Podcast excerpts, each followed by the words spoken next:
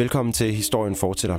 Og øh, velkommen til dig, Lars. Jamen øh, tak. Velkommen til dig, Julian. Ja, tak for det. Øh, vi er tilbage øh, med Historien Fortsætter. Et øh, program, som jo altså øh, handler om øh, nyhederne set i historisk perspektiv. Og der er gået et stykke tid siden sidst, men øh, jeg vil dog også sige, at øh, med lige præcis historien, der kan man altså godt øh, klare at vente lidt nogle gange. Ja, det er jo svært andet. Det, det, det er rigtigt. Øh, Lars, det skal handle om Venstre i dag. Øh, der har været skiftedag nærmest i Venstre i øh, den seneste måneds tid, siden Jakob Ellemann han annoncerede sin afgang. Og det har fået mig til at tænke over, hvad er det egentlig for et parti, det der Venstre? Hvad er det, øh, det skal til for? Og øh, ikke mindst, hvad skal der ske med det fremover under Truls Lund Poulsens øh, lederskab? Øhm, så vi skal ned og kratte lidt i Venstres historie. Vi skal kigge lidt på de forskellige fløje, eller måske strømninger, man måske mere kan kalde det. Men Lars, jeg vil gerne øh, starte tilbage på, øh, ikke med regeringsrokaden, som kom øh, i de her dage. Den vender jeg faktisk tilbage til, for jeg mener godt, man kan analysere den lidt ud fra det her. Men vi skal starte med øh, Jakob Ellemanns tale, da han sagde farvel til Venstre den 18. november. Der havde han et citat, som lyder sådan her. I vores parti, der synger hver fugl med sit næb. I vores parti skal ingen have ens sæler på. Det skal vi værne om, og det skal vi huske. Ligesom vi heller ikke må glemme, hvor vi kommer fra, eller hvorfor Venstre blev skabt. Vores parti var en reaktion imod de nationalkonservative i højre, og vi blev Venstre fordi vi ville fædreland, frisind, frihed og fællesskab. Og vi var, og vi er, imod nationalisme, narcissisme og navlepilleri.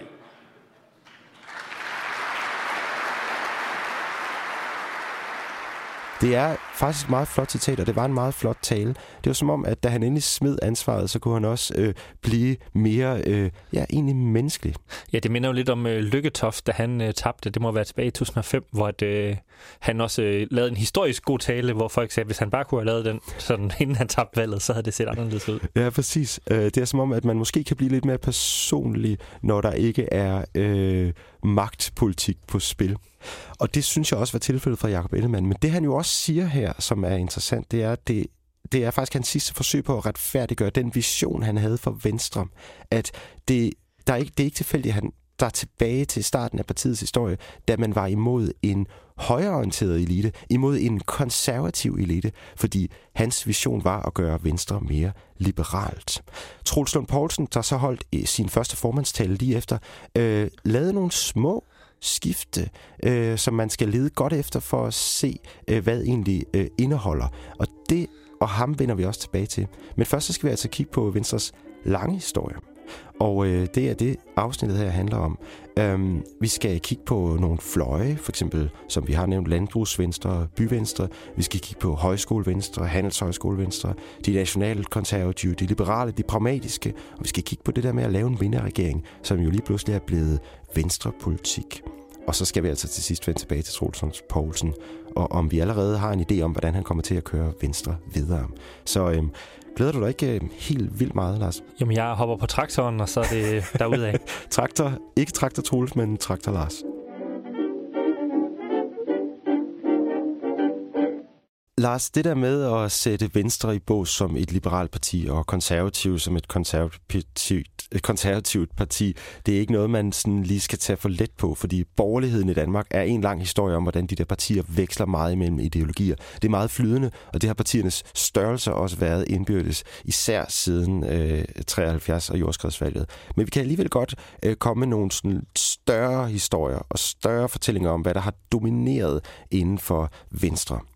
Øhm, men man skal også forstå det sådan, at det ikke er bestemte fløje. Det er ikke ligesom højrefløjen og venstrefløjen i Socialdemokratiet efter øh, Nyrup Augen øh, kampen. Det er noget, der går på skift, og på mange forskellige måder. De siger jo gerne i Venstre, at der er højt til loftet og langt til døren.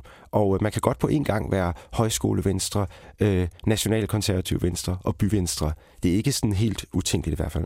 Ja, og man kan måske også sige lidt bredere, at det ikke er ligesom sådan midlertidige magtalliancer eller sådan noget. Der er ikke, der er ikke nogen, der sådan, øh, før Augen og Nyrup, var der ikke noget, der hedder en, sådan en Nyrup socialdemokrat. Ikke? Det er jo ligesom nogle konkrete konstellationer, ligesom på den ene side på den anden side, hvor det her, det er jo mere nogle måder at tænke på, nogle måder at have identitet, som går meget, meget dybt, øh, og som man ikke har på samme måde, for eksempel i Socialdemokratiet. Mm. Og som så også hæfter sig meget til den historiefortælling, man har øh, som den enkelte venstre mand eller kvinde. Og det er øh, det første skisma, vi skal kigge på et godt eksempel på.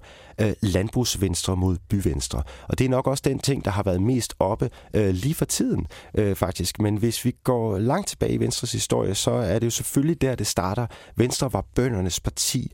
Øh, landbruget var en stor og vigtig del af dansk økonomi, og der var sindssygt mange landmænd. Og de lavede andelsbevægelsen, de lavede højskolebevægelsen, og de havde også faktisk en modsætning mod land og by meget tidligt, og det var meget almindeligt, også for 150 år siden, at man øh, i, øh, i bøndernes parti, eller bøndernes partier, som det især var dengang, der var det eliten mod københavneren, mod byboeren, mod akademikeren, mod embedsmanden, eller endda mod den store bonde, øh, mod godsejeren. Um, men der sker alligevel noget omkring 50'erne, øh, 1950'erne, altså øh, så langt tilbage er vi ikke. Lars, øh, urbaniseringen står igennem øh, for alvor i Danmark, øh, og Venstre kan ligesom se på deres vælgertal, at det lige så stille falder ned. Ikke fordi, at folk holder så meget med at stemme på det, men simpelthen fordi, at deres sikre, stærke kerne i form af kernevælgeren, bunden, bliver øh, der simpelthen færre og færre af.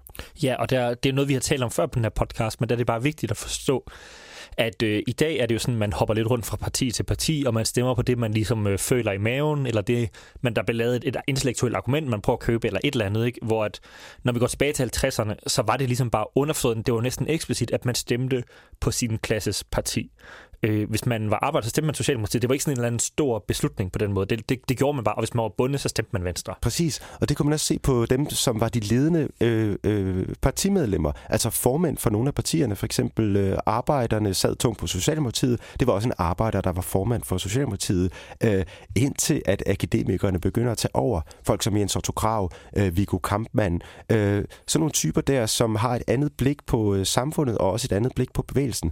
Og der er et spejl af det i Venstre. Den sidste bundeformand hedder Erik Eriksen. Ham har vi snakket for om i podcasten. Han var øh, partiformand fra 1950 til 1965, og det er cirka i den periode, at Venstre finder ud af, øh, wow, øh, vi mister øh, bønderne, vi bliver nødt til at gøre et eller andet. Um, Erik Eriksens øh, forslag var jo at slå Venstre og Konservative sammen, og det var også det, der fældede ham. Men det er en helt anden snak, øh, som vi ikke har tid til i dag. Øh, fordi det vigtige er, at øh, faktisk fra allerede midt-60'erne, så prøver Venstre at gøre noget ved det. For eksempel så kalder de sig fra, øh, ja, øh, lige der omkring midt-60'erne, ikke bare Venstre, men Venstre, Danmarks Liberale Parti. Til, øh, øh, til sloganet Liberale Parti var et forsøg på at appease øh, nogle andre vælgergrupper end bare bønderne. Det var et tidligt forsøg på at komme ind i byerne, som ikke rigtig virkede. Ja, og her tror jeg også, det er vigtigt at tænke på, at det er jo ikke, fordi man ikke var liberal øh, før, i hvert fald i økonomisk sammenhæng. Det var man sådan set også mere en konservativ, hvis man går tilbage til 20'erne og sådan noget.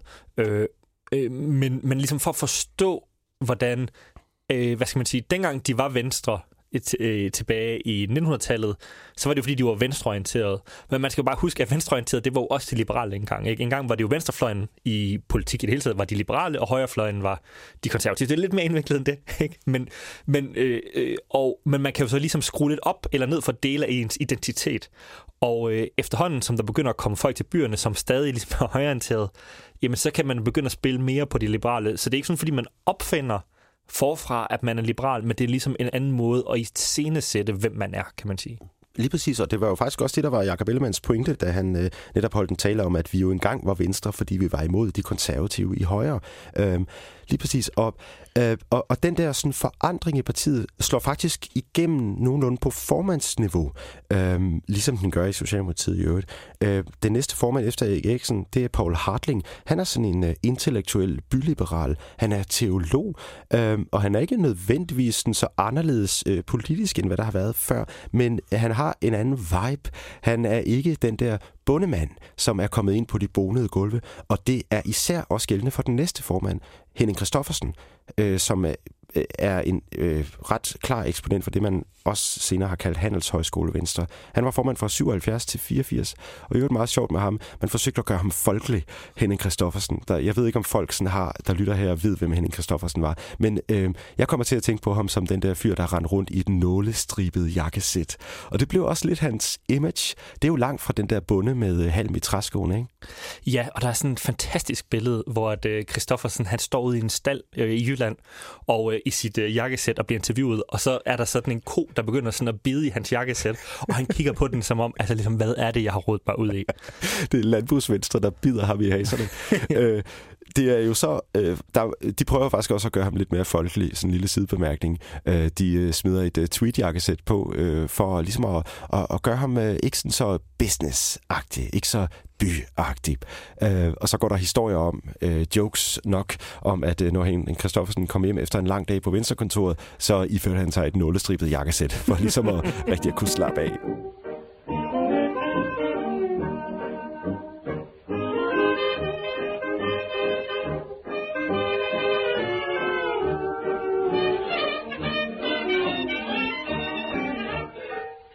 Men øh, det er faktisk, da Christoffersen tager øh, afsked med Venstre i 1984, at Uffe Ellemann kommer til. Øh, og der begynder den moderne historie om Venstre.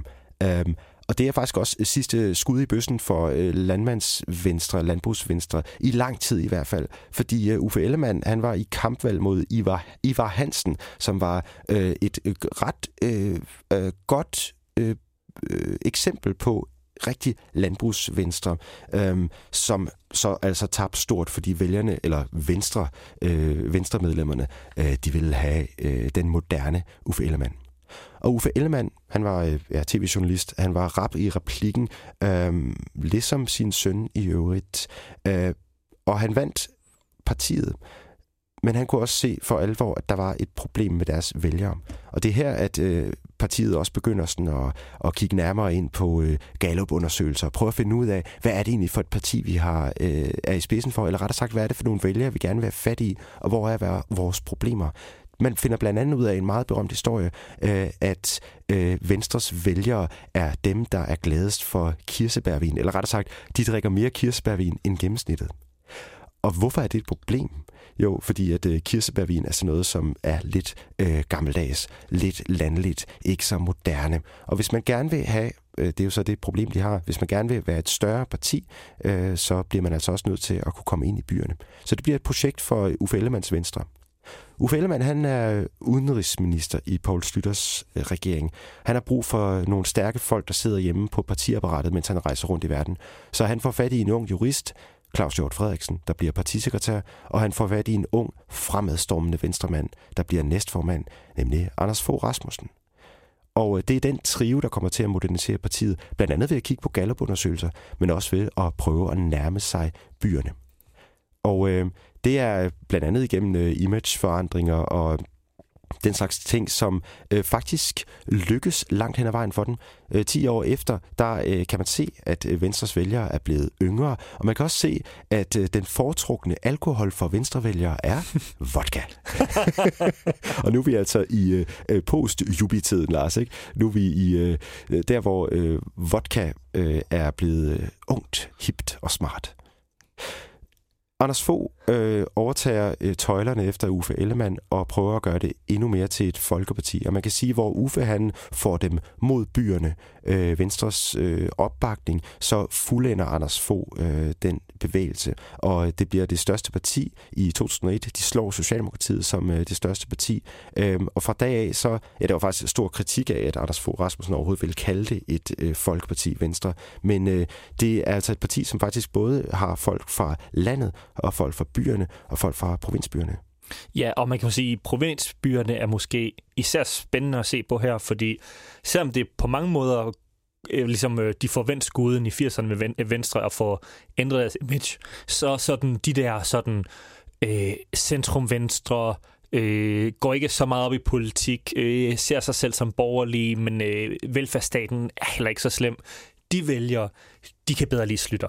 Ikke? Så sådan de der, det man i USA vil kalde normies, ikke? altså sådan almindelige mennesker, som stopper om morgenen og spiser cornflakes, de, de får stadig ikke helt dem, og det er først med få, at den der sådan brede, øh, sådan, øh, øh folk, der ikke hader socialdemokrater, men bare sådan, åh, men jeg vil da gerne betale lidt mindre skat og sådan noget. Og, og det er jo dem, der er mange af os, ikke? Altså, det, det er der, man rigtig får fat på dem, og man sådan, øh, og det bruger man jo netop også så til at få taget regeringsmagten 2001. Mm. Og det hænger sammen så også med en anden, øh, en anden modsætningsforhold i partiet Venstre, nemlig det der øh, det sådan liberale på det økonomiske plan, øh, og det konservative på værdipolitikken. Og det vender vi tilbage til, fordi lige nu så er det landby-snakken, øh, vi har. Og og det der med, at, øh, at landbrugsvenstre øh, ikke længere er nærmest udelukkende, som øh, står bag Venstre øh, i forhold til dem, der stemmer på partiet, øh, det kommer nemlig til at bide Venstre lidt i halen senere.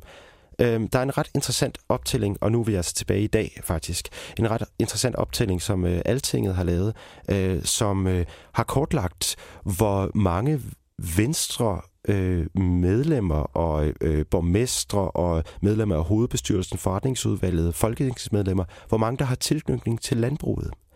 Hvis vi kigger på dem, der stemmer på Venstre, øh, så er det omkring 3% af dem, der er landmænd, der stemmer på Venstre. Nej, og, altså af dem, der stemmer på Venstre, der er landmænd. Må øh, det være? Ja, 3% af dem, der stemmer på venstre af landmænd. Ja, ja, lige ja. præcis. Det er jo ikke særlig mange, specielt når man tager betragtning af, at der findes omkring øh, øh, 7.500 fuldtidslandmænd i Danmark. Ja, det. det er meget, meget få. Men de sidder ret tungt på partiapparatet. Og hvis man kigger ud over de forskellige elementer, der indgår i sådan et parti, så kan man for eksempel se på borgmestrene. Ifølge Altingets optælling, så er der 44 procent af borgmestrene, som har tilknytning til landbruget. Det er jo enormt mange. Det er jo enormt mange i forhold til de 3 procent. Ja, der findes ingen landmænd. Nej, der findes ingen landmænd. 44 procent. Øhm. Altså, det må jo være en ret stor del af de landmænd, der er som er borgmester for Venstre. er en, loka- en tilfældig landmand, og vedkommende øh, har en eller anden viceborgmesterpost eller en kassererpost i den lokale venstreforening. Øhm, og øh, det er jo en del af forklaringen på, at Jakob Ellemann har haft problemer øh, med sit formandskab. Jakob Ellemann forsøgte at videreføre øh, Uffe Ellemanns vision om at få venstrene til byerne, og faktisk måske endda at lige øh, glemme landbrugsvenstre øh, en lille smule. Blandt andet med den såkaldte CO2-afgift der er jo sådan en gammel ting, som øh, jeg tror, det var Tony Blair sagde, som få senere kopierede det her med, at øh, dem, der altid stemmer på en, den kan man godt ignorere. Og det er også i høj grad rigtigt. Indtil det begynder at gå rigtig dårligt, så er det de eneste, man skal tænke på. Øh, og jeg tror, det er lidt det, der, der også ramte ham, ikke? Altså, at når det hele begynder at kollapse, så, bliver man, så, så bliver man, kan man blive fanget af sådan en, øh, en så stærk institutionel og så velorganiseret gruppe, som landmændene er. Lige præcis. Og, og, og så er vi jo også tilbage til, at øh, udover at de er mange, øh, i partiet, så er det også en stor og stærk kultur. Øh, Jan E. Jørgensen, som jo sådan lidt øh, tragikomisk nærmest kalder sig Venstres stemme i storbyen. Det er sådan lidt øh, problematisk måske, fordi så siger man jo også, at der ikke er så mange. At der ikke er andre overhovedet. Ikke? ja, præcis. Han har, en, øh, han, han har en saying, som er Jan E.'s første lov, og den går ud på, at hvis der er en pol- politisk diskussion i Venstre, så vil den på et eller andet tidspunkt ende i en snak om landbruget. Og det er, sådan, det er en ting, han har udtalt øh, mange steder. Så hvis man snakker om øh, et eller andet, øh, hvad, hvad kunne det være? Det kunne være sådan øh, øh, forsvarspolitik eller sådan noget. På et eller andet tidspunkt, så er der en, der rejser sig op og siger, ja, ja, ja, men øh, hvordan skal øh, de der grise, øh, der skal være plads til de der grise, hvis vi øh, øh, øh øger forsvarsudgifterne øh, for eksempel? Og det er jo ikke nødvendigvis, fordi man kan sige, at landbrugsvenstre fører en bestemt form for politik, andet end øh, politik, som er øh, ikke gør ondt på øh, det tilbageværende landbrug. Og det vil jo gøre ondt på det tilbageværende landbrug med en CO2-afgift på øh, producentniveau, altså som ramte øh, de enkelte øh, landbrugsfolk. Og nogen taler i hvert fald øh, om, at det var en del af det, som øh, endte med at fælde Jakob Ellemann. Øhm, og hvis man så kigger over på den anden side, på det man kunne kalde byvenstre, så har vi allerede nævnt øh, Jan E. Jørgensen. Men så er der jo også nogle folk, som øh, Tommy Alers for eksempel, som øh, var en vældig populær eksponent for byvenstre. Et forsøg på at gøre Venstre mere grøn og gøre Venstre spiselig for øh, storbyvælgere. Tommy Alers, han er væk. Nu har de så lige fået en ny øh, løve, altså en for løvens hule, nemlig Mia Wagner, som er en øh, ny øh, minister, som på en eller anden måde nok også, tror jeg, skal tækkes øh, byvælgerne. Men hvis man kigger rundt omkring i Venstre, der er altså ikke mange faktisk overhovedet store profiler, som, hvor man bare lige med det samme kan sige, Nå, men det der, det er byvenstre. Det der, det er sådan en øh, øh, Lars Løkke Rasmussen-type, øh, eller et, en, som der kan tale direkte til venstrene. Der er, det er jo meget sigende, at Venstres stemme i Storbyen, Janne Jørgensen, som jeg øvrigt synes er dygtig, og jeg kan godt lide om alt det der, at han ikke er blevet minister. Selvom det burde han vel egentlig blive, hvis, hvis man ligesom virkelig vil ramme. Ja, altså i hvert fald hvis man tænker på, sådan, hvor kendt er han i forhold til alle mulige andre, og øh, hvor stor plads har han fyldt i sådan debatten og sådan noget, øh, så må, altså, han jo efterhånden ved at være noget af en veteran. Mm. Men vi skal også kigge lidt øh, tilbage på, øh, vi, skal, vi vender tilbage til, øh, til byvenstre øh, og storbyvenstre, øh, men øh, nu skal vi snakke om en anden af de skismer, som øh, er i venstrebevægelsen, og det bliver relativt kort, for det er faktisk en bevægelse, som næsten er stendød. Øh, vi skal øh, snakke om højskolevenstre og handelshøjskolevenstre i det følgende.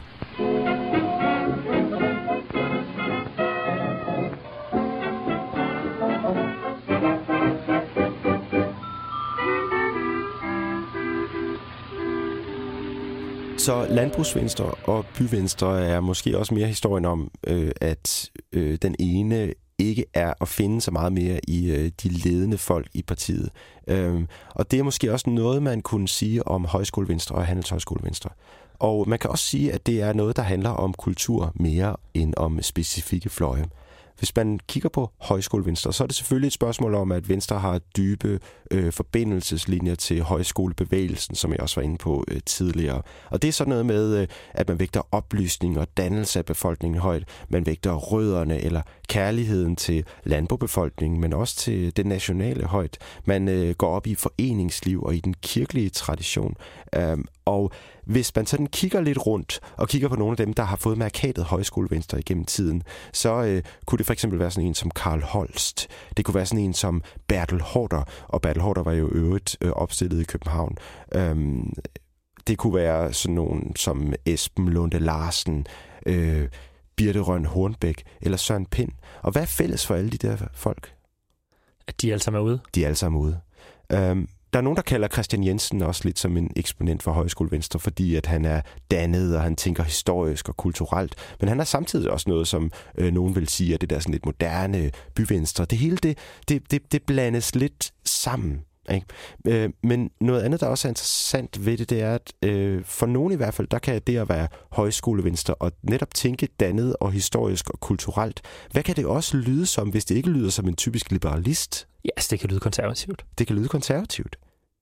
Og, øh, og det tror jeg egentlig breder ind til en, til en større så sådan ting, der sker i Venstre, og som er nogle indre spændinger, som er i den koalition, som Venstre er, imellem. De igen, højskolevenstre og byvenstre og, liberal, det, og det liberale venstre og, og landvenstre, det er, at den måde sådan at være intellektuel versus ikke at være intellektuel, være konservativ versus ikke at være konservativ, de konstitutioner, hvordan det sådan korreleret med alle mulige andre idéer, det ændrer sig jo også over tid. Så for eksempel i dag, så sådan at være folkelig øh, og være intellektuel, det er sådan meget i, i kontrast, ikke? Øhm, hvor at i andre perioder, altså eksempel sådan noget som Jeppe Aukjær, eller sådan noget, det er, jo, det er jo dannet, det kulturelt, men det er også sådan meget folkeligt, hvor jeg tror, øh, i hvert fald siden Rendal og sådan noget, så er den en stærk idé, så er liberalismen, og ideen om at komme fra landet og, og sådan noget. Der har været en, en fælles koalition, som var i høj grad også antiintellektuel. Altså ikke som i dum, men som i, at man er imod den her idé om, at der er nogen, som er kulturelle, som ligesom har noget at lære en, fordi man er kulturel. Og jeg tror, det er noget af det, som også er blevet ramt i Venstre. At højskolen er jo grundlæggende den her idé om dannelse, øh, og igen tidligere dannelse til folket, og i høj grad nu dannelse til eliten.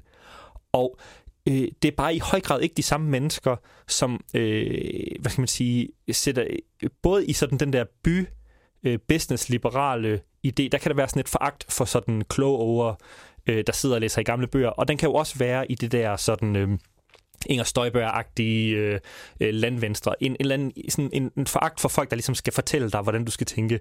Og jeg tror, det der højskolen, den, den var jo en, e, e, en egalitær oplysningstanke. Altså det var en idé om almuen, at alle mulige almindelige mennesker skulle blive dannet. Men der er bare meget langt fra Inger Støjberg. Øh, hun skriver jo om øh, hvad hedder de, sushi leve, netop fordi, at de ikke har sådan kulturel status. Øhm, og, øh, og, og jeg tror, man skal, det er meget vigtigt at forstå, hvordan sådan kulturel kapital og antikulturel kapital, og sådan en idé om at øh, kunne lide fine ting, kan være noget negativt. Hvordan det spiller ind i hele den her omrokering, der har været i Venstre. Det tror, mm.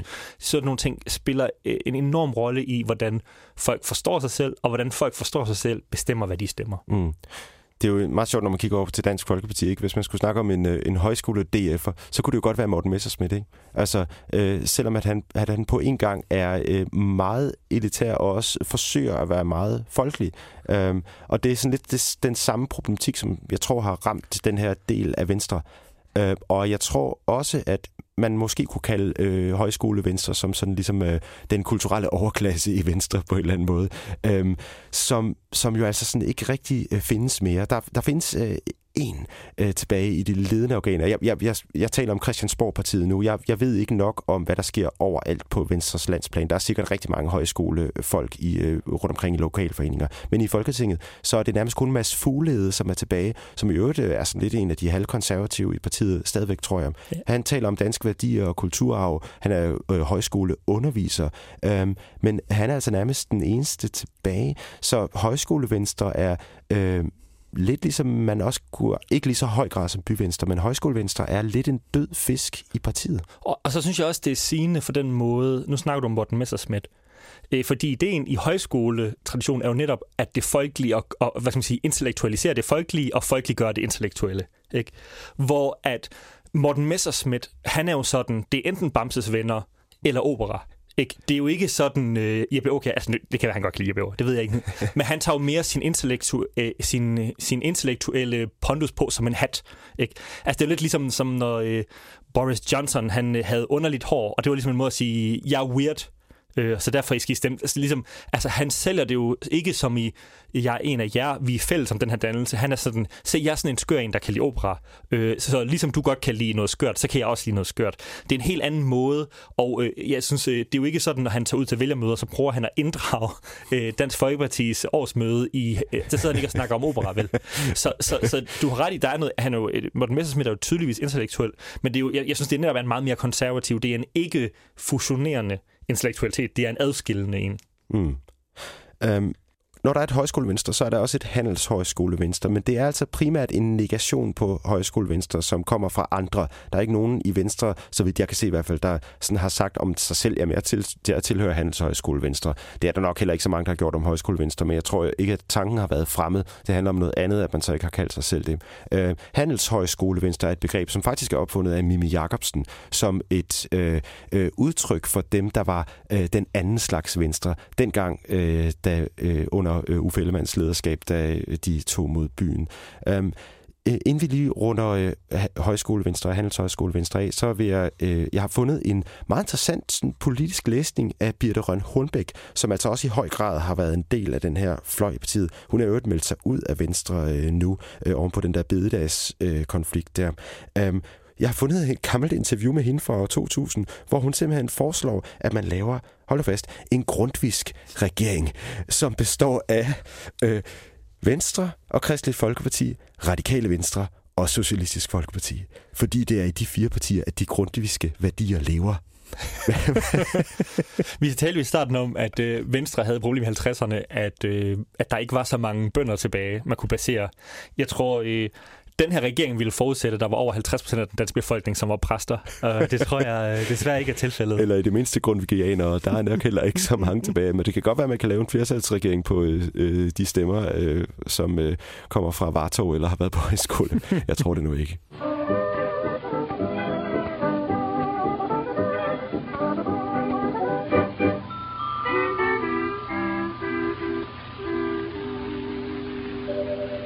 Der skal selvfølgelig en øh, mand eller kvinde fra højskole Venstre til for også at lave en øh, større ideologisk læsning af Venstres egen historie. Og Søren Pind er en af dem, der har læst Venstre øh, og har talt om ikke fløje, men om strømninger.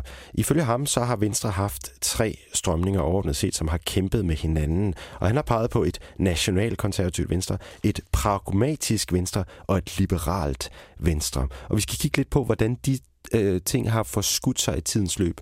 Øhm, men jeg kan jo bare lige sige, at det også er cirka de tre strømninger, som folk taler om nu, er, øh, at det oprindelige venstre er udkrystalliseret i, i forskellige partier.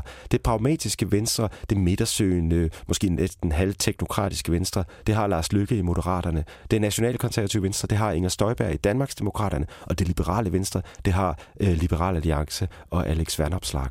Og det er jo selvfølgelig en af de større problemer med venstre. Men øh, det er altså også et spørgsmål om, hvordan øh, de tre strømninger har øh, kæmpet om magten i partiet. Og der skal vi igen tilbage til 80'erne, men nu læste med nogle helt andre briller. Nu skal vi ikke se, hvordan Uffe, forandrede, Uffe Ellemann forandrede partiet fra at være et landbrugsparti til et catch-all, øh, også byparti. Nu skal vi kigge på, hvordan det blev mere liberalistisk under Uffe Ellemann. I 80'erne, øh, 1980'erne, øh, der øh, var der jo neoliberale øh, vinde, som strømmede ud over hele verden, eller i hvert fald de vestlige verdens regeringer. Og man har jo den der meget berømte øh, Reagan-Thatcher-æra, hvor der kom øh, nedskæringer af staten på dagsordenen. Der kom, øh, vi skal være lidt hårdere mod de arbejdsløse, fordi at så kommer der nok flere øh, arbejdsløse. Øh, udbuddet af øh, arbejdskraft skal nok sikre, at der kommer flere mere arbejde til. dem. alt det der. Ikke?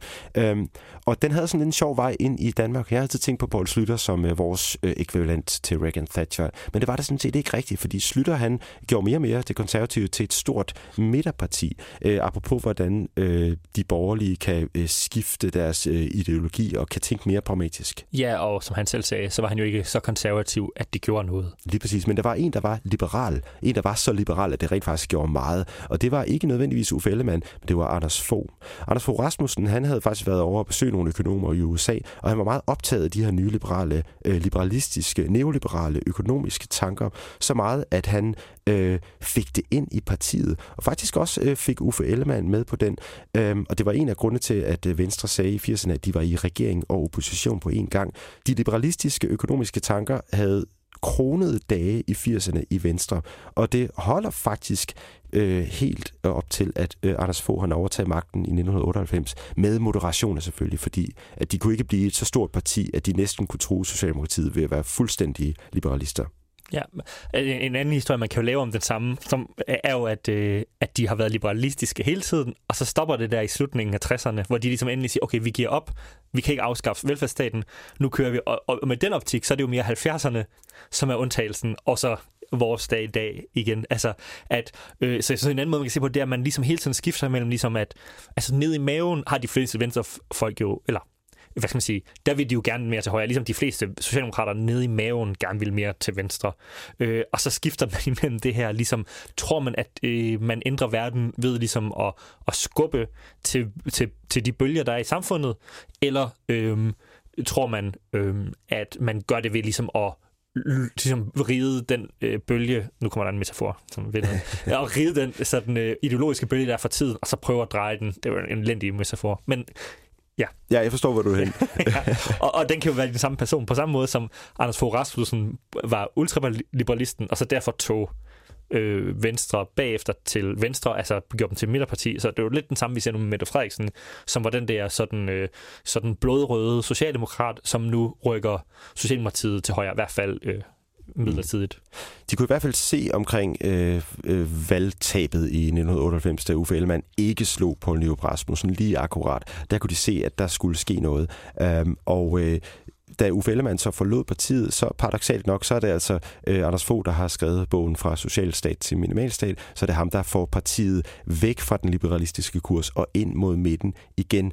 Og det er der jo skrevet mange historier om og talt meget om, men altså helt kort, øh, Hjort-doktrinen, som det også blev døbt efter Claus Hjort Frederiksen, øh, ikke topskattelægelser, og man skal i hvert fald ikke fortælle, at man vil gøre det. Og man skal aldrig lade vælgerne være i tvivl om, at Venstre også står vagt i en eller anden grad om øh, velfærdssamfundet. Det blev ikke med skattelettelser, det blev som et skattestop.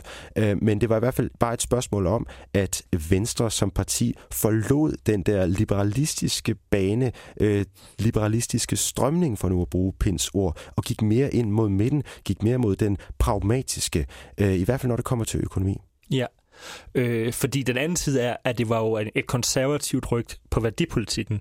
Altså, at man begyndte samtidig øhm, og, og, og, og, hvad skal man sige, at sælge sig selv mere på at være imod øh, indvandringen, og der var også nogle øh, øh, nej til massevoldtægt, øh, plakater højre og venstre og sådan Det tror jeg folk glemmer i dag. Folk snakker altså om, at indvandrerbanden rykker længere ned til højre, men igen i slutningen af 90'erne eller starten af 0'erne, så havde Venstre sådan en stop øh, massevoldtægt øh, plakater med indvandrere på. Og sådan, øh, mm. øh, men jeg synes også, man kan lave et argument for, at det er to sider af den samme bevægelse.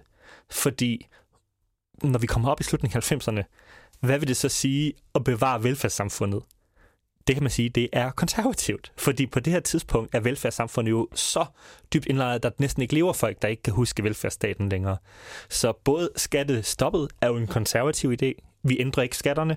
Øh, ikke i hvert fald, hvad hedder det, øhm, øh, øh, øh, nedad, nej opad, undskyld, ja, vi opad, ikke opad, og vi laver heller ikke, de havde heller ikke ret mange skattelettelser, bevaret velfærdsstaten, men også, at der er en konservativ idé i og øh, ikke at der indvandrere kom ind. Så på den måde kan man sige, at de rykker mod midten, ja, men de bliver også konservative i forhold til det faktiske. Ikke i forhold til sådan en fantasi- konservativ øh, fantasi om, hvad Danmark er, men i forhold til, hvad Danmark rent faktisk er på det tidspunkt, så er det jo en, en sådan konservativt across the board.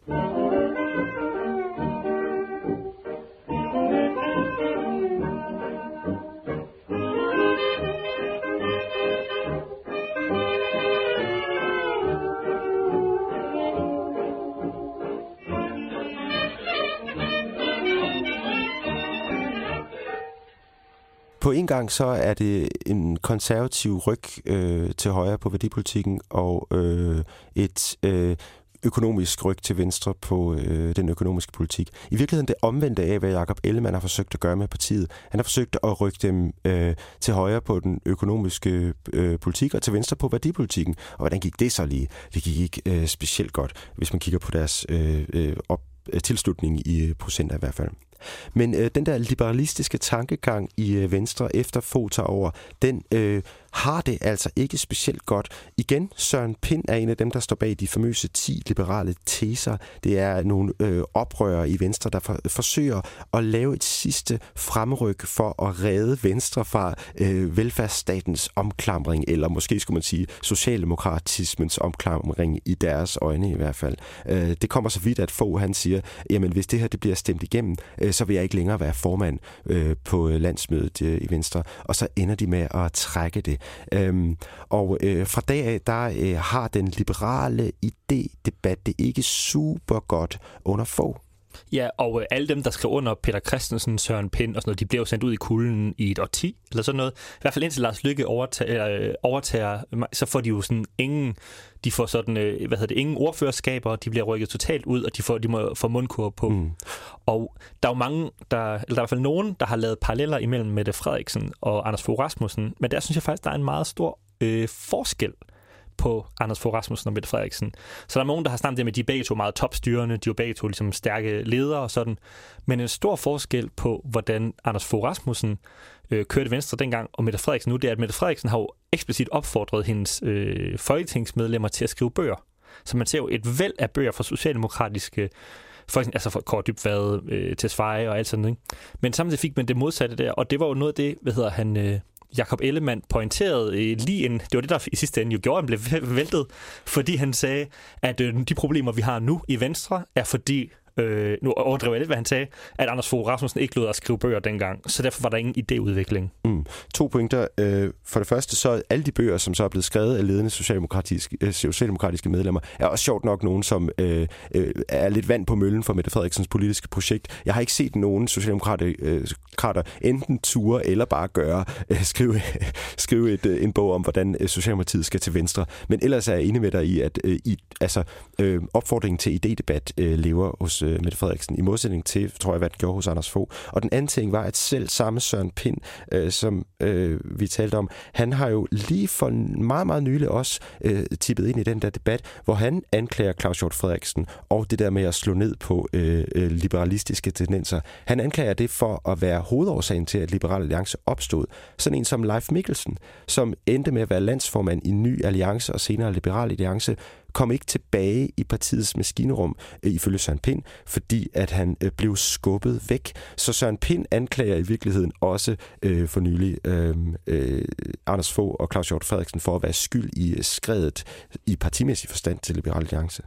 Ja, og, og jeg synes, det går ind i en større debat, vi har omkring det her med, øh, om en, øh, øh partierne de bliver bare de her øh, øh, marketingafdelinger øh, for nogle, altså sådan, og det kan være rigtigt nogle gange, men det er ikke nødvendigvis en god strategi på lang sigt. Mm. Både så ser vi, at øh, hvis man kommer meget langt fra sit, sit, der, hvor man startede, som for eksempel Venstre her, så kommer Landbrugsvenstre pludselig og, og fælder der. Øh, men jo også, at man kan miste ligesom det her med, hvis man mister den der ild, og den der, at der er en eller anden form for øh, samling i partiet, så bliver den jo også op en skal. Og så hvis man pludselig får en leder, som ikke er charmerende, så kollapser det hele. Mm. Hvor at partier, der har formået at have en mere sådan øh, ideologisk kerne, nok er noget mere overlevelsesdygtige. Ja, i hvert fald hvis den ideologiske kerne ikke viser sig at være øh, alt for øh, øh, øh, værdipolitisk venstreorienteret.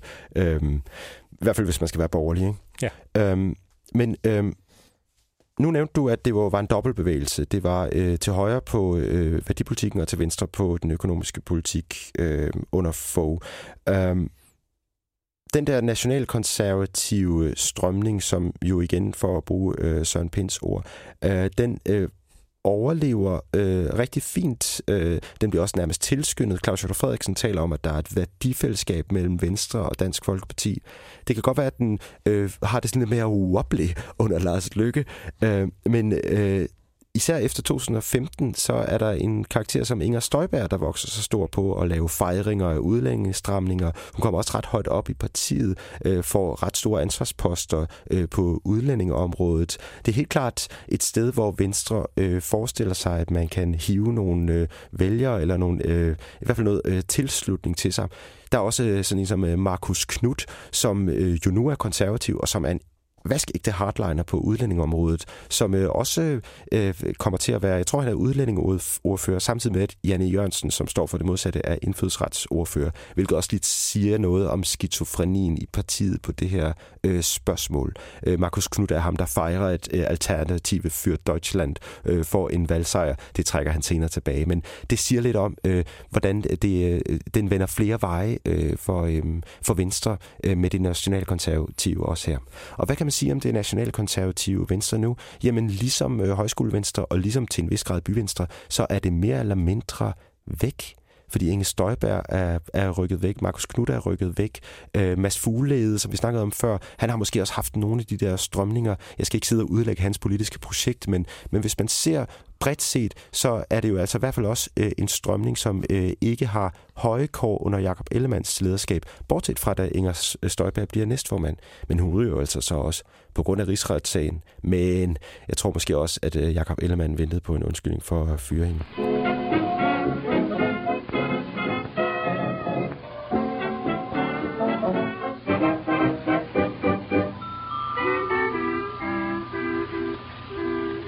Lars, nu har vi bevæget os rundt om den varme grød længe nok, øh, og den varme grød er altså i det her tilfælde øh, Troels Lund Poulsen, fordi vi skal snakke lidt om, hvad der så skal ske med partiet nu. Øhm, og til det, der øh, vil jeg gerne egentlig starte med at snakke om Troels Klum Poulsen selv som type, og måske også prøve at læse lidt ind i, hvad han øh, er for en størrelse politisk. Der har været rigtig mange portrætter af ham øh, de sidste, øh, ja, den seneste måneds tid, da det stod klart, at det var ham, der skulle overtage øh, førerrollen. Og de handler alle sammen om ham som øh, mest i hvert fald, om ham som øh, type, øh, om ham som øh, øh en øh, traktortrols, og rigtig meget om øh, Held Thorningens skattesagen. Og det er der gode grunde til. Men jeg har prøvet at kratte lidt i historien for at prøve at se, se, sådan, hvad har han egentlig stået for politisk. Og der er ikke sådan forfærdelig meget. Men øh, hvis man skal øh, kigge på hans, øh, hans begyndelse i øh, dansk politik, da han kom i øh, Folketinget i hvert fald, så øh, er det ret klart, at han er øh, på den meget liberalistiske fløj til at starte med. Han øh, er en, der blandt i øvrigt sammen med øh, Søren Pind øh, laver et oplæg til øh, landsmødet i øh, 1998 i Venstre, med øh, funderet i gamle liberalistiske tænkemåder som afskaf efterløn og udlicitering og afskaffelse af folkepension øh, med, på, på sigt. Og det er også på det her tidspunkt, han er VU-formand. Øhm, han er, øh, i øvrigt, så blev han kaldt øh, Sorte Troels mod Røde Christian dengang, og Røde Christian, det var altså den senere øh, næstformand Christian Jensen. Han er også en, der skriver en bog sammen med radikale øh, Venstres ungdomspartis formand Anders Thomsen. Det sker i 2001, hvor han øh, helt, øh, altså uden at blinke nærmest, foreslår en RV-regering om nogle år. Øh, altså øh, med en meget, meget lille stat. Der er nogle ret klare liberalistiske strømninger i øh, Troels Lund Poulsen til at starte med i hvert fald. Og det er jo meget sjovt, ikke? Fordi nu bliver han jo sat op som den her øh, totale modsætning til Jakob Ellemann. Og hvis der er noget, som er Jakob Ellemann-agtigt, så er det jo at foreslå en V øh, og radikale venstre regering, ikke? Det må man sige, og det jo endnu mere sådan, Jakob Ellemann skal foreslå det i 2001. Ja. ja. øhm, men øh, Troels Poulsen, han øh, køber så i løbet af nullerne ind på Fogh-linjen, og øh, han bliver øh, miljøminister i 2007, da Anders Fogh faktisk forsøger at gøre Venstre til et lidt grønnere parti. Øh, da øh, Venstre øh, øh, slår ind på en lidt grønnere linje, så er det Troels Poulsen, der faktisk skal tage opgøret med landbruget. Og det får han nogle tæsk for, men han får også tæsk fra, øh, hvad kan man sige, klimatilhængerne. Øh, der er ikke rigtig nogen, der synes, han øh, gør det godt nok. Um, og senere, der øh, fortryder han også helt officielt. Øh, senere, så øh, jeg har fundet en artikel, hvor han øh, siger, vi var for grønne i nullerne. Vi var simpelthen for grønne i nullerne. Og det var altså omkring 2016, tror jeg, det var. Og det er jo ikke, fordi han så ikke er grøn nu. Jeg tror egentlig, han er sådan rimelig standard øh, øh, grøn. Øh, men det, det vender vi tilbage til. Øh, og øh, efter at øh, øh, øh, efter at øh, Jakob Ellemann overtager førertrøjen i Venstre, så er der ikke så mange af de store profiler tilbage, og blandt andet også derfor, blandt andet derfor, men også fordi han er skide dygtig, så øh, bliver han en af de ledende folk i øh, Venstre. Han øh, kommer blandt andet til at være en del af den såkaldte Elbande, der sidder på partiet under Ellemann. Det er Sofie Løde, som også er i toppen nu, Carsten Lauritsen, som er ude nu, og så Troels Lund. Det er en slags øh, fantastiske tre, bare for Venstre. Og så endnu senere, så får han øh, øgenavnet overfrakken. Øh, og kan jeg vide, hvorfor det? Jo, det er, fordi han sidder, øh, han sidder faktisk øh, på både lidt på pengekassen, men også på øh, meget af den politiske magt i Venstre. Så øh, når man skal forhandle, når der er mange, der beskriver i hvert fald, at når ordfører skal ind og forhandle, øh, så øh, øh dukker Troels Poulsen op i sidste øjeblik, øh, overtager forhandlingerne. Og nogle venstrefolk har udtalt, at de har følt, at det var som at få en overfrakke på. Man kunne ikke komme ud øh, og bruge penge. Øh, man kunne ikke komme ud i det hårde politiske stormvær, uden at han kom som sådan en omklamrende overfrakke og bestemte, hvilken retning det skulle gå. Og det er på mange måder også øh, lidt historien om Troels Lund Poulsen som øh, type. Han har styr på det hele. Han er eminent dygtig til at udvikle politik. Han er jo faktisk i virkeligheden sådan lidt 60'er 70'er-agtig. Han ligner også lidt en, ikke? Altså han ligner sådan øh, den gammeldags politikertype, som øh, kommer ind med en masse øh, ringbenummer under armen og har styr på det hele og har styr på alle tallene. Han har vel næsten også Paul, Hotling, Paul Hartlings briller, har han ikke? jo, det tror jeg faktisk ikke er lov. Nu har han vist nok skiftet briller, som er led i sådan et uh, modernitetsprojekt, tror jeg måske. øhm, men, uh, han vil gerne tage Venstre ind i 80'erne. Ja, det kunne være deres slogan. Venstre ind i 80'erne. Uh, Lars, uh, det er jo så også et han er også lidt gammeldags på en anden måde. Han har udtalt, at han ikke øh, er så vild med sociale medier. Han øh, kan til en vis grad, tror jeg, bedre lide øh, den gammeldags politikertype, hvor man ikke skal vise en masse af sit privatliv, og hvor man sådan set bare går ind og gør det skide godt, øh, sådan at vælgerne også ser, at man gør det øh, godt og dygtigt og kompetent, og så giver tilslutning øh, derefter. Uh, han har faktisk selv udtalt, at han uh, føler måske, at han er blevet politiker i det forkerte ti, at han vil passe bedre i de der, jeg tror det var 70'erne eller 60'erne. Uh, og det kan der måske være noget om. Men uh, han har dog en Instagram-profil, og han hed indtil for et par dage siden Traktor Troels på sin Instagram-profil. Det er blevet fjernet nu, så jeg lige på Twitter forleden. Det er det mindste tegn ikke Kirsebærs vins uh, Troels. Nej, det er rigtigt. Øhm, men øh, Troels øh, Poulsen øh, bliver bare beskrevet også som en type, som landbrugsvenstre er mere tryg ved blandt andet på grund af Traktor Troels, blandt andet fordi han kommer fra Jylland, blandt andet fordi han har et fritidslandbrug.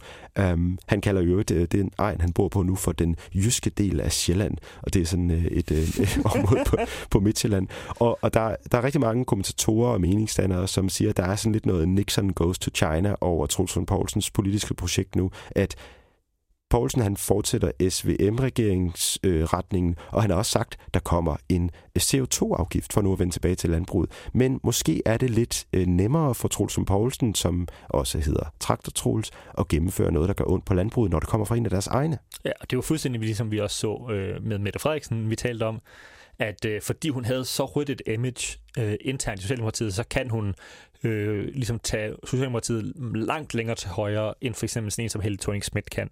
Og det samme med Anders Fogh Rasmussen. Ikke? Altså fordi han havde været ultraliberalist, jamen så kan han gå ind og lege socialdemokrat på en måde, som øh, det ikke ville være muligt for øh, øh, andre i Venstre at gøre. Ja, ja, klart. Der er, der er et eller andet om, at øh, vennerne stoler måske mere på, at hans endelige motivation er i det her tilfælde at redde landbruget. Og vi må også se, hvad der sker, fordi Troels Lund Poulsen er jo lidt mere vævende omkring det. Men det kan også være politik. Det er jo en anden ting, som Jacob Ellemann er blevet kritiseret for, at han talte meget bestandt. Og der er Troels Lund Poulsen bedre til i hvert fald at tale sådan lidt ulimunsk. Um, øhm, og så er det jo også, altså landbruget er 3% af vælgerne. Ikke? At de bliver jo i forvejen, de er blevet ekstremt favoriseret i forhold til, hvad for en økonomisk betydning de har, i forhold til, hvad for en populationsbetydning de har, i forhold til, hvor mange der er ansat det. Altså, landbruget er bare blevet øh, øh, forkælet enormt meget i Danmark, og bliver en, øh, og det kan jo kun lade sig gøre, hvis man har stor politisk magt. Og da Venstre ligesom sad på regeringsmagten, så kunne en lille del af Venstre styre Venstre, og Venstre styrede Danmark.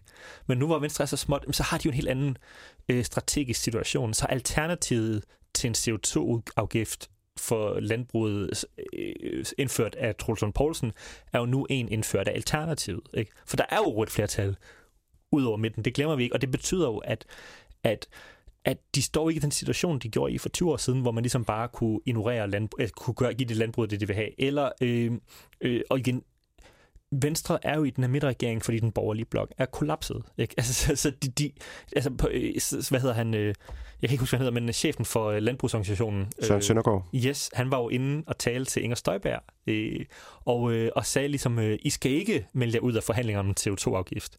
I skal gå ind i det forhandlinger, fordi de kommer jo ikke til at vinde den her som for nul. Altså, det vil i hvert fald være totalt uhørt. Mm. Så, øh, så det kan jo sagtens være, at det rent faktisk er det bedste for, for landmændene, at de får en lille CO2-afgift. Så derfor kan jo stadig være, så at sige, en ulv i forklæder. Ja, og det, er jo i hvert fald, øh, det har jo i hvert fald været Venstre-toppens øh, argument hen over formandsskiftet, ikke? at det var bedre at være med, fordi så kunne man i det mindste afbøde øh, skaden. Øh, meget interessant jo faktisk også i forhold til, at Danmarksdemokraterne jo i, til en vis grad øh, hugger lidt ind på Øh, den del af Venstre, som øh, var eller er landbrugsvenstre, samtidig med det nationale konservative Venstre. Øhm, det må have gjort lidt ondt på faktisk på Inger Støjberg og Danmarksdemokraterne, da Søren Søndergaard sagde lige præcis det der.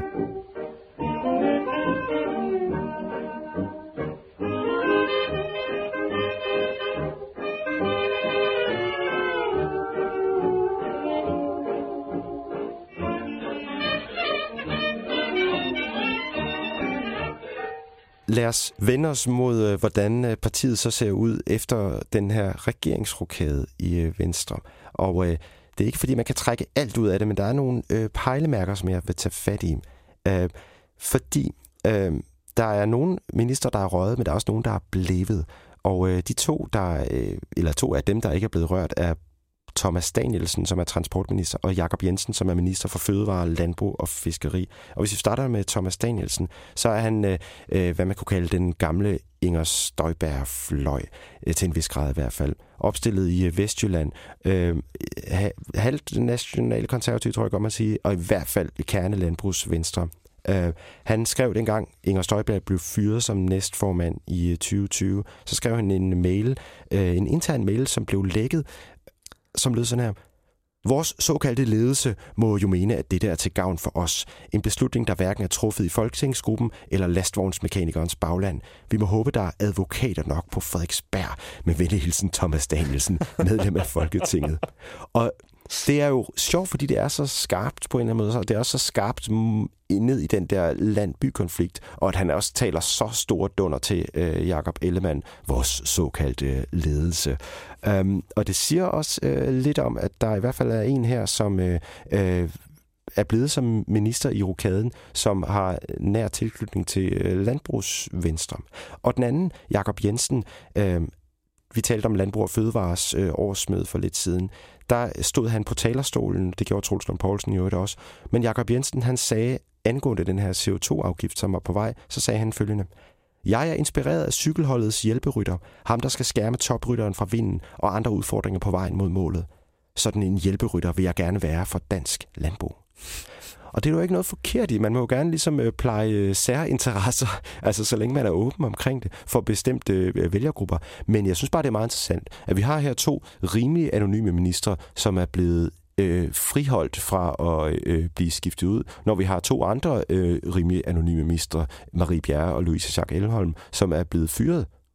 Ja, og øh, jeg synes, det er påfaldende, at Øh, en ting er, at de bliver beskyttet øh, som jo sådan en indre øh, landvenstre, men også hende, der bliver hævet ind for at repræsentere byvenstre, er sådan en kendis Øh, det er ikke ligesom øh, en, der er vokset op i de liberale salonger øh, i København eller på Frederiksberg, for nu at sige. Ikke? Det, er, det er ligesom, øh, det er jo sådan, det, det er en, der er kendt fra tv, øh, og så håber man ligesom på, at det kan hive nogen ind. Ligesom man jo prøvede med Tom Ahlers i sin tid. Øh, og øh, jeg synes jo også, der er en kontrast der til de der, øh, de der kendiser, der bliver heddet ind for at lave politikere, de klarer sig jo næsten aldrig godt. Øh, det går næsten altid dårligt. Thomas Ahlers gik dårligt, øh, og øh, rigtig mange af de der, øh, hvad hedder det, øh, Øh, altså bare næsten hver gang man har hævet en kendis ind, så er det gået dårligt. Øh, hvor at Troels Lund Poulsen er jo det modsatte. Han er jo sådan en, der har arbejdet sig op øh, sådan øh, en halvbalen af gangen, indtil han ligesom er kommet til dem. Og, og de klarer sig jo bare tit bedre, når de kommer, fordi de rent faktisk kan det politiske mm. håndværk. Og, øh, og du taler om Mia Wagner, altså sådan den, øh, den nye minister på holdet, øh, som er også er kendt fra Løvens Hule. Og det er jo lidt ligesom, når Lars Løkke Rasmussen hiver Christina Elund ind til at blive moderat øh, minister, minister for Moderaterne. Det siger jo faktisk lidt om, hvor øh, byvenstre står i partiet, at der ikke er nogen stor nok profil til, at man så dermed bliver nødt til at hive en kendis ind for at repræsentere byvenstre, hvis det er det, hun skal. Og det kan jo sagtens være, at hun kommer til at gøre det skide godt som minister. Det, det, det ved vi overhovedet ikke noget om. Men, men, men der er i hvert fald, øh, der er i hvert fald, øh, det siger i hvert fald lidt om øh, også, hvor byvenstre står øh, i det her lige nu. Ja, altså det klassiske eksempel er jo Joachim B. Olsen. Øh, men for hver Joachim B. Olsen er der jo bare fem tyre frank derude, der er, der er totalt øh, kollaps. Og jeg synes også, det siger noget om, igen, det at man ikke kan finde nogen indenfra. Det er jo noget med, at det er jo ligesom det er bare sådan en appel til en gruppe mennesker, men det er ikke sådan en, en organisk ting nedefra. Mm. Og det synes jeg gør en stor forskel i, hvad det er for et parti, Venstre bliver til. Mm. Jeg synes, at det ligner, at der er en grad af farmers strike back i Truls Lunds Poulsens øh, formandskab. Ikke på kun på grund af de ting, jeg sådan, trækker ud af øh, regeringsrokæden, men, øh, men, men også nogle af de andre ting, vi har været inde på. Øh, men når man kigger på, øh, hvis vi vender tilbage igen til øh, Søren Pins sprogbrug om den pragmatiske fløj i Venstre, når man kigger på det der med en midterregering, så er der jo ikke nogen tvivl om, at der øh, bliver han i hvert fald lige for nu stående næsten der, hvor Jakob Ellemann stod. Han står vagt om SVM-regeringen, han står vagt om øh, øh, det stærke forhold, han har fået til Mette Frederiksen, og jo altid har haft til Lars, Lars Løkke Rasmussen. Øhm, men øh, der er dog en øh, lille forskel, og det handler igen om sprogbrug. Fordi øh, spørgsmålet er, hvordan man så er venstre i SVM-regeringen. Jakob Ellemann, han fik jo også meget røg for, at han øh, fremover vil kalde Venstre for et liberalt borgerligt parti, i stedet for et borgerligt liberalt parti. Øh, og det var, altså, det var sådan noget, som jeg, jeg tror i hvert fald gjorde ondt nogle steder. Og for Ellemann var det jo fint i tråd med at videreføre sin fars arv og gøre Venstre til et liberalt parti igen, et, et byliberalt parti. Men øhm, det er en sprogbrug, som er bræt stoppet. Troels Poulsen siger konsekvent borgerligt liberalt. Og igen, altså det er små ting, men jeg tror også, det er vigtigt. Og så sagde han også, han sagde også øh, undervejs i sin øh, formandstale, at øh, Venstre er den det borgerlige parti i regeringen, det er både et svirp til Lars Løkke Rasmussen, men det er også et spørgsmål om, at han ikke siger, at vi er det liberale parti i regeringen. Ja, og, og jeg, jeg tror, det taler til en bredere pointe, som er, at liberalisme ikke er en stabil isotop. Og hvad mener jeg med det? Det er, at liberalisme har det med at forfalde til at blive venstreorienteret, eller til at blive konservativt. Øhm, så hvis man rent faktisk ser på, hvordan sådan at være højorienteret værdipolitisk og højorienteret øh, økonomisk versus det modsatte, så er der masser af mennesker, der er værdipolitisk orienteret og økonomisk orienteret. Der er ret mange mennesker, der er værdipolitisk venstreorienteret, værdipolitisk øh, og økonomisk venstreorienteret. Og der er også en god chat, som er værdipolitisk orienteret og økonomisk venstreorienteret. Men der er bare enormt få mennesker i den virkelige verden, som ligger til højre øh, i økonomien og til venstre øh, i værdipolitikken. Hvis man kigger på universiteterne, så er der nogen. Hvis man kigger på den øvre del af samfundet, så er der flere. Men der er, som Torben Stalsen siger, bare ikke ret mange advokater på Frederiksberg. De fleste advokater, de bor i Nordsjælland. øh, øh, og, og det betyder jo bare, at øh, hvis man ligesom har det som kernen i sit parti, så skal man hele tiden hoppe alle mulige steder hen. Og det er måske også derfor, at Socialdemokratiet, det er ligesom venstreorienteret, der er blevet pragmatikere. Og det har de stået i alle sammen. Det er blevet mere eller mindre pragmatikere, men det er sådan meget den samme grundfortælling om samfundet, der er der. Hvor så de liberale Venstre, de har, øh, og så Venstre har bare en masse forskellige fortællinger, fordi det ikke er en stabil isotop. Man vil ligesom forfalde til enten at gå over og blive Martin Knudt, eller gå over til at blive Rasmus Brygger eller Jakob Ellemann, eller mm. sådan, ikke? Mm. Så i virkeligheden, så, så, så, så, er det måske bare et problem, at det er svært, og det er sådan en sæbe, man skal holde på øh, at lave et liberalt øh, parti, fordi ens befolkning, ens vælgere vil tendensere til at være øh, øh, enten øh, øh, hvad skal man sige, sådan nogle midtervælgere, eller at øh, være sådan højreorienteret konservativ, og de vil hive dig væk fra det hele tiden. Mm. Og derfor tror jeg bare, at at have et liberalistisk folkeparti vil altid være sådan en ting, der hele tiden skal holdes i balance. Ikke sådan en ting, som kan ligge i hvile. Mm. Men øh, der er jo så også et spørgsmål om, at de isotoper, du nævner, øh, at nogle af dem er forsvundet ud af partiet. Ikke? Altså, der er ikke mange nationalkonservative tilbage. Der er nok en del pragmatikere, øh, men der er ikke så mange byvenstre øh, tilbage. Der er heller ikke højskolevenstre, som vi har talt om. Der er i det hele taget ikke så mange tilbage i Venstre, og det er så lidt tyndt for dem. Men Øh, men der er også, man kan også sådan se på, sådan, du ved, på det der det nationalkonservative spor, at, at det er jo heller ikke noget, som overhovedet fyldte i hans formandstale. Hans formandstale øh, handlede blandt andet om, at han synes, at det skulle være nemmere at importere international arbejdskraft.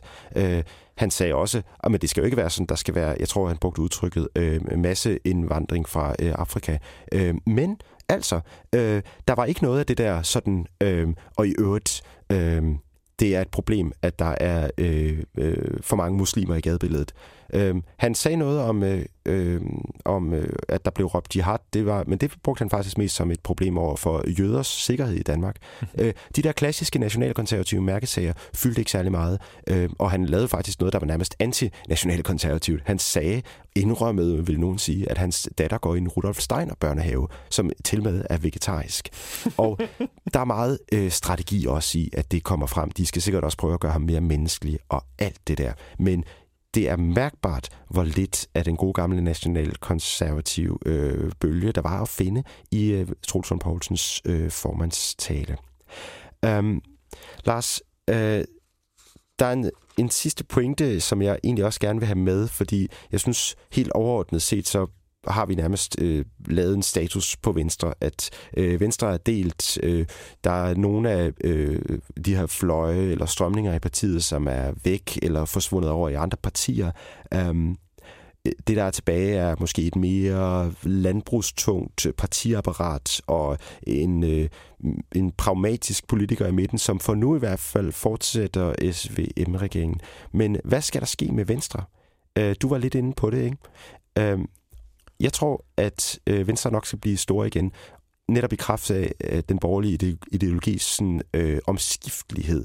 Øh, det kræver ikke særlig mange fodfejl fra øh, nogle af de andre partier, før vælgerne strømmer tilbage igen øh, til Venstre. Så jeg tror nok, at så længe Troelsen Poulsen ligesom holder øh, skansen, så øh, kommer der på et eller andet tidspunkt øh, et moment i dansk politik, hvor der igen er stort for, øh, brug for et stort øh, borgerligt, pragmatisk øh, centrum-højre parti. Ja, jeg ved ikke, om jeg køber den øh, helt. Altså, fordi jeg tror, at hvis man kigger på Skandinavien, så har alle de gamle partier overlevet, og de er rimelig stærke stadigvæk. Men hvis man ser på resten af Europa, eller i hvert fald resten af kontinentaleuropa, så ser man jo, at de der store partier kollapser en efter en. Hvis man ser på Holland, så er det gamle partisystem dødt. Det samme i Frankrig. Øh, jeg mener også Italien. Øh, og jeg tror, at netop fordi Venstre er sådan et koalitionsparti, så kan de kun være store eller dø. De bliver nødt til, øh, fordi dem, der stemmer Venstre, er også bare i høj grad dem, som gerne vil have blå blok til magten, men som ikke sådan lige falder helt over i Liberal Alliance. De er ikke sådan helt over i Dansk Folkeparti. De er ikke helt over i... Ja, der er jo ikke nogen, der er i konservativ, men... Øh, øh, øh, så det er jo folk, der gerne vil have den der... Jeg vil grundlæggende gerne sådan den der borgerlige blå blok, men jeg vil ikke rigtig nogen af tingene sådan 100%. Så jeg tror, blå blok jeg tror, at øh, Venstre bliver nødt til at have, øh, have blå blok op og øh, køre igen, hvis de skal overleve, fordi der kan ikke være et kompromis, hvis der ikke er nogen, de kan være et kompromis imellem. Altså, de, de, de har ikke den der øh, ideologiske centrum, som nogle andre partier har, og derfor tror jeg, at de bliver nødt til at være det der store kompromis for blå blok, og derfor bliver det nødt til og hvis de gerne vil overleve og blive store igen. Mm. De bliver nødt til at være øh, 20% eller 0%. Og spørgsmålet er, om de kan gøre det øh, i en SVM-regering. Øhm, men øh, her på falderibet, så vil jeg gerne komme med en forudsigelse. Fordi at, øh, jeg tror ikke, at Troels Lund Poulsen bliver Danmarks næste statsminister. Øh, jeg er fuldstændig overbevist om. Eller hvem tror du, Lars? Hvem tror du bliver Danmarks næste statsminister? Mette Frederiksen. Den næste øh, øh, anden person end Mette Frederiksen. Jeg vil gerne sætte alle mine chatonger på, at det er Lars Løkke Rasmussen. Ja, okay, ja. Det, det vil jeg også ændre mit syn. Lars Løkke Rasmussen og Troelsen Poulsen har en uh, super god... Det ved jeg ikke, om de har nu, men det har de i hvert fald haft. De har haft hinandens ryg politisk faktisk uh, i rigtig mange år. Jeg tror ikke, at der skal meget til for, at Lars Løkke Rasmussen skifter side. Og altså sådan, jeg tror faktisk nærmest bare, at regeringen skal falde sammen.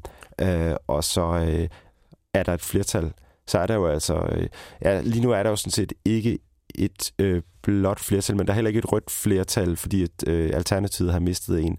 Øh, jeg vil gerne have til citat faktisk, at øh, hvis Moderaterne ikke af en eller anden grund imploderer, og hvis Lars Løkke Rasmussen ikke har fået et eller andet topjob, så er jeg fuldstændig overbevist om, at Lars Løkke Rasmussen bliver den næste statsminister, fordi at, øh, og det har ikke så meget med Venstre at gøre, men det har alligevel lidt med Venstre at gøre, fordi jeg tror, det er adgangsbilletten tilbage i den blå blok øh, for øh, Venstre. Ja, hvis øh, Venstre bliver for små, så bliver de nødt til at gå ud af regeringen. Og hvis de går ud, til at gå ud af regeringen, så har Lars Lykke sin undskyldning for at hoppe over til Blå Blok. Præcis. Det gik ikke med det store midterprojekt. Det ja. kan vi jo se. Nu er jeg den store, nu er jeg det store midterprojekt, kunne Lars Løkke Rasmussen sige. Og på den måde så sluttede vi jo på en eller anden måde alligevel. Altså han fætter sig ind alle vegne, Lars Løkke Rasmussen, ikke? Øh, på den måde sluttede vi alligevel med øh, Lars Løkke Rasmussen, selvom det egentlig skulle handle om Venstres lange historie. Lars, øh, der er super mange forskellige fløje i Venstre, eller måske skulle man mere sige, at øh, det var der.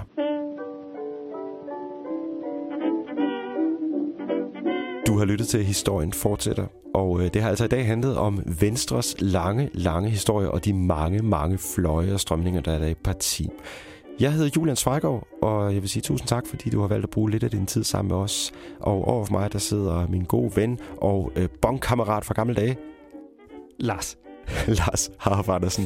øhm, på høre, der går forhåbentlig ikke øh, lige så lang tid næste gang, øh, før vi er tilbage. Det er i hvert fald en stor fornøjelse at sidde og nørde lidt politik igen, og øh, vi lytter altså ved forhåbentlig ganske snart.